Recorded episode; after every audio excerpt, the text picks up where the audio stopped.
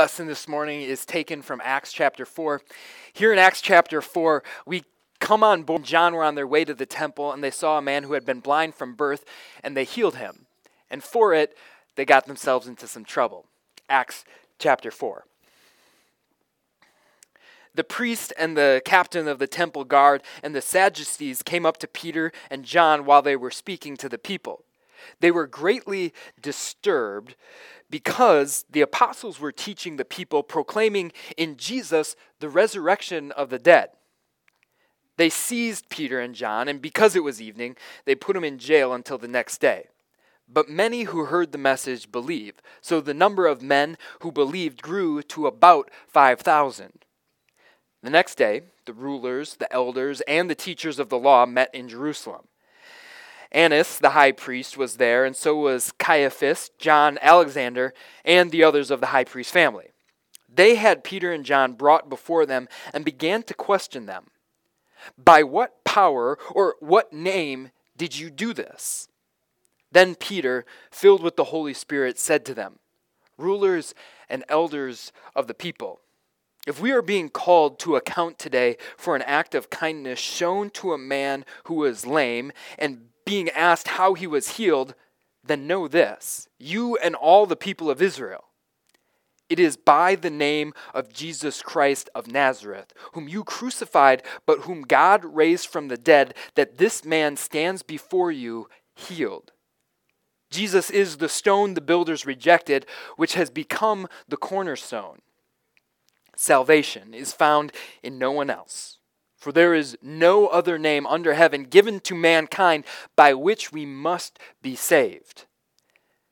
When they saw the courage of Peter and John and realized that they were unschooled, ordinary men, they were astonished, and they took note that these men had been with Jesus. This is the Word of God. Let's go before our Lord in prayer.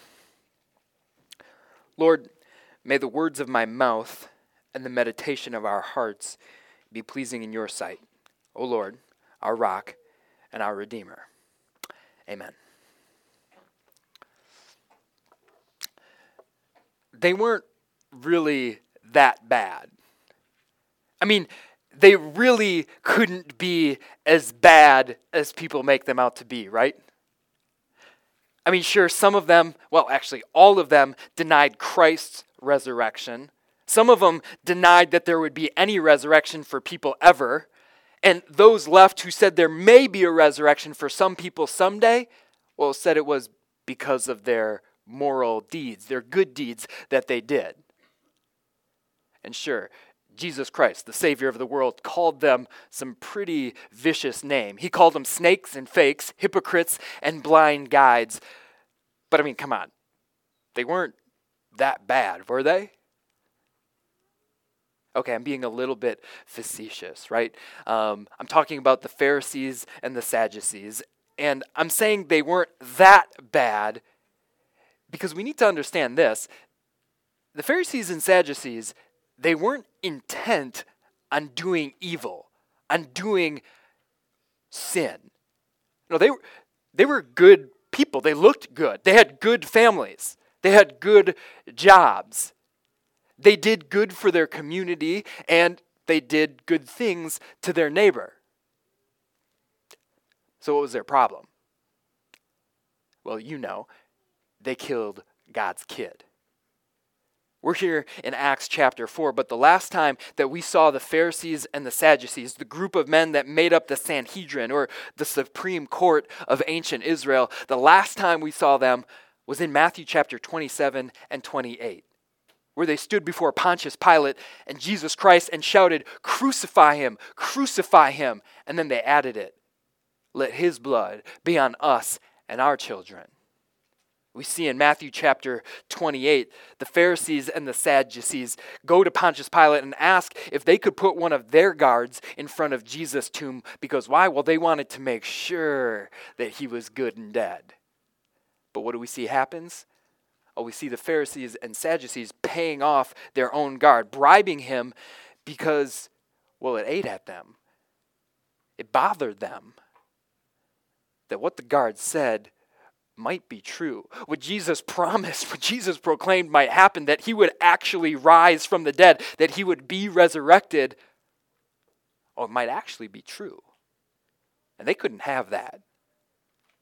You see, the Pharisees and the Sadducees killed Jesus Christ of Nazareth because he went against their religion.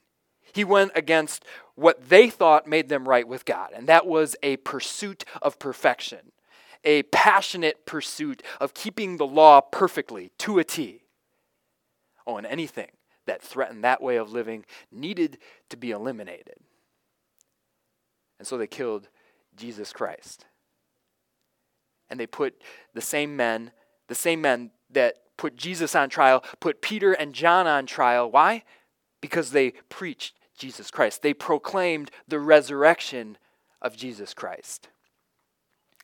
Well, here in 2017, we men and women who read the Bible, we tend to hate on the Pharisees and Sadducees, right? We give them kind of a bad rap, right? Because we get some things that they don't. We understand a few things that, well, the Pharisees and Sadducees didn't. Specifically, we understand a couple things about the law, and I'm talking about God's law, capital L law. If you're following along on the sermon guide in your worship folder today, that's our first fill in the blank. The capital L law, or God's law, is God's commands found in His Word. And we know, actually, just like the Pharisees know, that God's Word makes some very specific commands and demands. You shall have no other gods. You shall remember the Sabbath day by keeping it holy. You shall not murder, you shall not covet. Right? We know that this is what God's law says in God's word, and because it's God's word, we know it's perfect. But something we understand that perhaps the Pharisees and Sadducees didn't is well, while God's law is perfect, we aren't. And the law acts as a mirror, it shows us our sin because it shows us that I don't keep God's commands. It shows me my imperfection and it shows me my morality because we know Scripture says the wages of sin is death. And so we know what the Pharisees didn't know, and that is that we cannot be saved by keeping God's law. Know, people who go to church like me and you, people who study the Reformation and what it's about, we understand that that's why we needed grace. Well, that's why we needed God's love. That's why we need faith to save us. Because it's not about our dutiful keeping of the third commandment, of going to church all the time that saves us. No, it's, it's what God gives us at church His love, His peace, and His forgiveness. We know it's not our good character that saves us, it's our good and gracious God who loves us and saves us for that reason alone. But what we often miss is that while it isn't the capital L law that has a force on some people, well, there's another type of law that Scripture speaks about that also works in us. And that is the small l law found in people's consciousness, and it's found in our heads, in our hearts.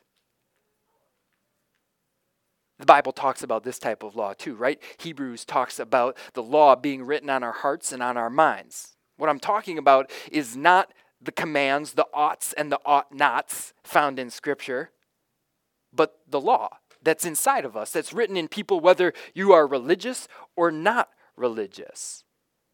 Martin Luther said the, the law is the constant companion in our conscience. It's always there, it's always with us. It's like the air that we breathe. But one thing that's different about this law from God's law, capital L law, is that the small l law isn't perfect. Our conscience doesn't work like Jiminy Cricket says it does, where we always let our conscience be our guide. No, it doesn't work that way because it lies to us. Just like the classic cartoon where we have the angel on one shoulder and the devil on the other shoulder, we know that our conscience is supposed to work like this. It's supposed to tell us some basic things. Killing is bad. Sleeping with someone who's not your spouse is wrong. Lying is wrong. But while the conscience tells us that we shouldn't steal, well, there's also a voice that says, no, you can take that. You've earned it. And, and plus, no, no one's going to miss it, right? And so often we listen to that voice. Our conscience tells us that, that it's good to tell the truth, to be honest. That's noble. But then there's another voice that says, oh no, people are going to think less of you if you are honest in this situation. If you, if you actually tell the truth, people are going to look down on you. So tell a lie. People might even think you're funny and respect you some more. And so we do it. The law, the small l law, is as common as the air that we breathe. It's always with us. And yet, it's not perfect. It's not an objective truth like God's law. In fact, oftentimes the law, the small l law, is in our minds and in our minds alone, and it makes up rules. The constant voice of the law is all too familiar. It emphasizes, well, that to get approval, you have to achieve. To be beloved, behavior matters. You have to climb the ladder or else. Now, Christians like you and me who go to church here in 2017, we aren't walking around like the Pharisees and Sadducees with a big rule book and saying, Thus says the Lord, this is what we need to do. But equally, we are influenced by the small l law, the conscience, that is just as present as the air we breathe and just as much impacts us to pursue perfection just like the Pharisees and Sadducees. The University of Pennsylvania, just a few years back, had a mental health crisis on campus. Following a number of suicides, the university reached out to a, to a task force to study why it was that this was occurring and, and what is the overall um, mental health state of students on this campus. This is what the task force found. Here's their report. They said that the pressures engendered by the perception that one has to be perfect in every academic, co curricular, and social endeavor can lead to stress, and in some cases, distress. In turn, distress can manifest itself as demoralization, alienation, or conditions like anxiety or depression. For some students, this can lead to suicide. You see, the ruthlessness, the constantness of the small L law is a silent force that isn't unique to just college students. It's an influence on, on people everywhere that says performance matters, that you need to justify your existence. You need to make a difference in this world. You need to be accepted.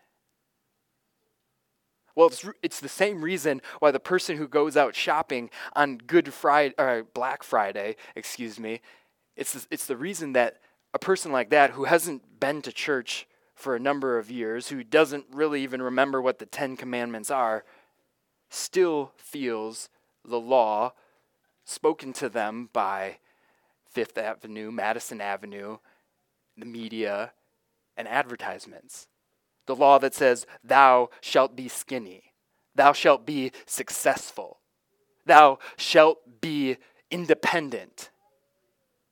It's the reasons that you and I are constantly edit- editing ourselves online and on social media to get the outcome that we so desire admiration, acceptance, acknowledgement.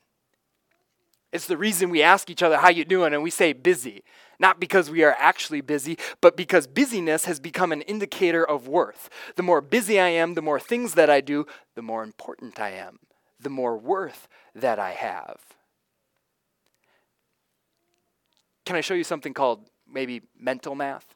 Um, we all follow this. Inside our heads, we think that this makes sense. That if we follow the law and if we give it everything, well, then I will achieve self actualization. That is, I will reach my full potential. And we love this kind of math because it makes sense in our heads, right? We think if we just do A, B, and C, well, then I will have the personal qualities and I can show them publicly, well, that will make people appreciate me. And the funny thing is, Satan knows this about us. He knows this is the way our brains work, and so he sells us on the big lie.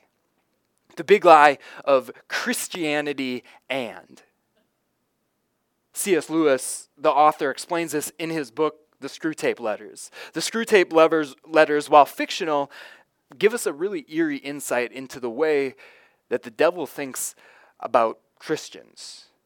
The Screwtape Letters is actually a number of short letters written by a demon named Screwtape to his understudy, his nephew, named Wormwood.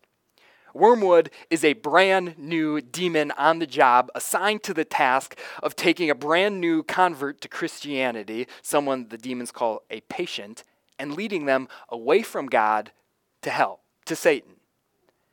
Now, the reason Uncle Screwtape is writing to nephew Wormwood is because there, well, is a difference in business practices. Wormwood, the younger, he, he's anxious. He really wants to get this guy to go to hell. And so he tries to tempt him to do just deplorable and disgusting sins. But it's not working. Uncle Screwtape offers a better way. And this is what he says. He says, The safest road to hell is the gradual, gradual one, the gentle slope, soft underfoot, without sudden turnings, without milestones, without signposts. Permit a little bit of a longer quote, but this is what he advises his nephew. He says, My dear Wormwood, the real trouble about the set your patient is living in is that it's merely Christianity. They all have individual interests, of course, but in this one, the bond remains mere Christianity. We want, if men become Christians at all, is to keep them in the state of mind that I call Christianity and. And he goes on to list some. He says, you know, Christianity and pop culture, Christianity and science, Christianity and reason, Christianity and government reform, Christianity and miracles, Christianity and intellect and academic pursuits, Christianity and health, Christianity and education. Because if they must be Christian, let them at least be a Christian with an addition, well, of something non Christian. Substitute for the faith itself some modern fad and give it a Christian coloring. Sincerely, your affectionate uncle, Screwtape. Satan knows us. Satan knows us all too well, and that is that we can have our Christianity, but if he gives us and something else, Christianity and the pursuit of beauty, Christianity and the pursuit of friends, Christianity and enjoyment, Christianity and a reputation, that if he gives us a passionate pursuit for these things, well, it'll distract us from the main thing. And something funny happens when we pursue these things. We eventually get them, but they're never enough. They're never truly fulfilling. What we find out is that while we think the law plus everything gives us fulfillment, makes us self actualize, the truth is the law plus everything really equals nothing. How else can you explain that the most successful, achieving people find more, not less pressure to succeed? How else is it that social scientists tell us that the more time we spend on social media, well, the happier we perceive others to be, and the more miserable we ourselves become? Why is it that it is bogusness around busyness? Well, it's because any law based barometer of self worth, whether it is intellect, whether it is popularity, whether it is power, whether it is financial gain, for all of these things, there's never a thing such as enough. John D. Rockefeller, considered um, the most wealthy man in modern times, the first American billionaire, was once asked by a reporter how much money is enough?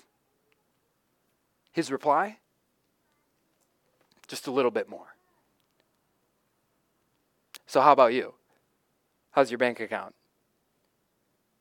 Or could you use just a little bit more? How about your cupboards or your closets? Are they full? Or could you use just a little bit more? How about the respect, the admiration, the love that you have from your family and your friends, from your, from your faith family here at church? Is that enough? Or could you use just a little bit more? How about the amount of blessings you enjoy living in this country? Not only just food and clothing and shelter, but the forms of entertainment that you have, the, the comforts that you have, the hobbies that you enjoy. Are those enough? Or could you use just a little bit more? You see, we choose a life of scarcity. That is, always trying to get more. Always trying to get more, and when we have what we wanted, we want more of it because the alternative to scarcity, well, is actually scary. The alternative to admitting that the law, plus giving it our all and giving it everything, and we still end up with nothing, was rather scary because it's scary to look in the mirror and say, the fact that I've done everything that my conscience tells me and drives me to do, I'm still not who I want to be. It's never enough. I don't know. Maybe that's why there's such an obsession from Hollywood and from people in America and really people worldwide with the superhero genre. I don't know, maybe you're a fan, or maybe personally you're not such a fan of this genre, but you have to admit when, when the top 10 from 2016 and 2017, over 50% of the movies are of the superhero genre, and not but one of the movies in the top 20 from two years is mildly set in reality. Well, we might have evidence into the subconscious of people that we need help we need someone with superhero uh, abilities to save us. We need someone who can do more than what we're capable of, of doing, of helping us. Could the reason be that Wolverine's abilities to heal are so captivating because there really is someone who can and has healed us, who has bound up all our broken wounds?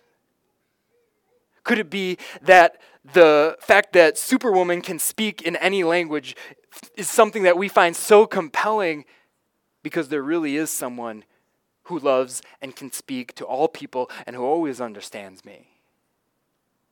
Could it be that Superman's ability to fly and go anywhere and be anywhere is because there really is somewhere who can and who will never leave me or forsake me and who is always with me? Could, could Hulk's strength be so compelling because there really is someone who can move mountains and who has broken the chains of death which had a hold on me? Could the reason be that the Pharisees and the Sadducees asked Peter and John, By what power and by whose name do you do these things? Because they realize that there must be a power, there must be someone capable of healing, capable of saving, that's not us. When the Sanhedrin asked Peter and John that question, this is, this is the answer they gave. Then Peter, filled with the Holy Spirit, said to them, Rulers and elders of the people, if we are being called into account today for an act of kindness shown to a man who was lame, and are being asked how he was healed, then know this you and all the people of Israel. It is by the name of Jesus Christ of Nazareth, whom you crucified, but whom God raised from the dead, that this man stands before you healed. Jesus is the stone you builders rejected, which has become the cornerstone. Salvation is found in no one else, for there is no other name under heaven given to mankind by which we must be saved. Salvation is found in no one else, for there is no other name under heaven given to mankind by which we must be saved. The name is Jesus. The name that is above all names is Jesus. It took someone who was truly human, yet truly God, full God, yet full human, to rescue us from the captivity that we were in, to take us out of that dominating force of the obsession of the flesh with the law and truly fulfill us, truly make us whole, and give us everything that we could ever need salvation, redemption, forgiveness, life. They are yours, and they're yours because of Christ, because of Jesus alone, and there is none other. And that thought, that Jesus plus nothing is what it takes, well, that's scary. That's a thought that unsettles people. Jesus' own words in John chapter 14 that I am the way, and there is no one besides me. There is no other way to God except for me. Well, that scares people. Amazing grace, the idea of grace alone unsettles people because it absolutely and totally removes me and you from the equation. There is nothing that I can add to my salvation. There is nothing that no one can add to my salvation. It's Christ alone. All other all other ways are simply lies. It's simply Satan spraying the mist on the windshield of life, trying to get us focused off of what's in front of us, trying to obscure Christ and Christ alone, and getting us to take a left or a right or another way. But a part of solus Christus is a rejection of anything besides Christ. Christ alone means that I am saying no to any work system and day by day by day saying yes to something that is completely unfathomable, something that is completely countercultural, something that is completely backwards, something that is completely difficult for me to wrap my head around. And that's that I have a Savior that I have a superhero who didn't come with a display of strength or wielding a sword, wearing a cape, or fitting nicely into spandex, but I have a Savior who came in the form of a lamb, a lamb who was sacrificed for me. What heights of love, what depths of peace when fears are stills, when striving cease. My comforter, my all in all, here in the love of Christ I stand. Perhaps my favorite line from that hymn that we just sang, In Christ Alone, comes at the end of the first verse, where it says, What heights of love, what depths of peace, when fears are stilled. When my fears and your fears, my fears that I am not enough, that, that someday I'm going to be found out a fraud, that my fears that I'm a loser, that I'm, I'm worthless, they are completely and utterly stopped in Christ. My strivings, my strivings to be younger, my strong strivings to be more in shape, my strivings to in Christ. In Christ alone, the paradox of the gospel is found that when I am weak, then I am strong. When my strivings cease, then I increase. It's only in Christ. Can I give you one more one more hymn verse? Martin Luther, in his favorite um, in our favorite Reformation anthem, A Mighty Fortress, said this The world's prince may still scowl fierce as he will. He can harm us none. He's judged, the deed is done. One little word can fell him. Now, maybe you're a better hymnologist than me. Maybe you're a better Christian than me, but do you know what that one little word is? The one little word that can squash Satan, that can completely KO the enemy? It's liar. The one little word that can completely stop Satan is that he is a liar, and that is what he is. Because Satan would like nothing more than to diminish your faith in Christ alone, and so he tells you the lie of Christianity and. He tells you that it's not Christ alone, but it's Christ and something else to take your focus off of him but it's in Christ alone that our hope is found. In a life governed by the law, the fear, the fear of defeat and the fear brought on by scarcity are a constant companion. But life under this cross, the life under Christ and in Christ alone, we find that there is nothing that needs to be done that hasn't been done already. In Christ alone, in God alone, we are completely fulfilled. We are completely actualized or justified. And here's the best part in that God alone, when we fail, He forgives us. Our lesson for the day from Acts chapter 4 wraps up with a rather quiet commentary, but an important and meaningful verse for you and I. After just shaking up the Sanhedrin uh, by saying there is no other name by which we are saved than Jesus, the writer to Acts, Luke, says this. When they saw the courage of Peter and John and realized that they were unschooled, ordinary men, they were astonished, and they took note that these men had been with Jesus. This wasn't the Sanhedrin looking at Peter and John and going like, "Yeah, yeah, yeah, I recognize them before." No, but this was a recognition that the power, the courage that these men demonstrated, oh, it came because even though they were unschooled, ordinary men, seemingly having nothing, they had everything because they stood in Christ. In Christ alone. This painting is of Martin Luther uh, with one hand on the Bible and the other hand pointing to Christ, signifying that, that Christ alone is the embodiment of the Word. Grace alone finds itself, its place in Christ. Faith alone rests in Christ alone. Scripture alone, the Old Testament and the New Testament, is the fulfillment of God and all points to Christ. The reason we looked at the solas of the Lutheran Reformation, grace alone, faith alone, scripture alone, and Christ alone, aren't so that we just have cute little mantras to remember some things. No, the solas of the Lutheran Reformation, they're more maps than math. They're more for pointing than just knowing. They're more for showing than simply knowing things. Therefore, you and I to know our way to Christ. There, so when people ask you, what does this mean? What, what does the Lutheran Reformation mean? What is your church all about? You can point. You can point to Christ alone. And as men and women who may be ordinary, who may seemingly have nothing, because you are people who have been with Christ, you have everything.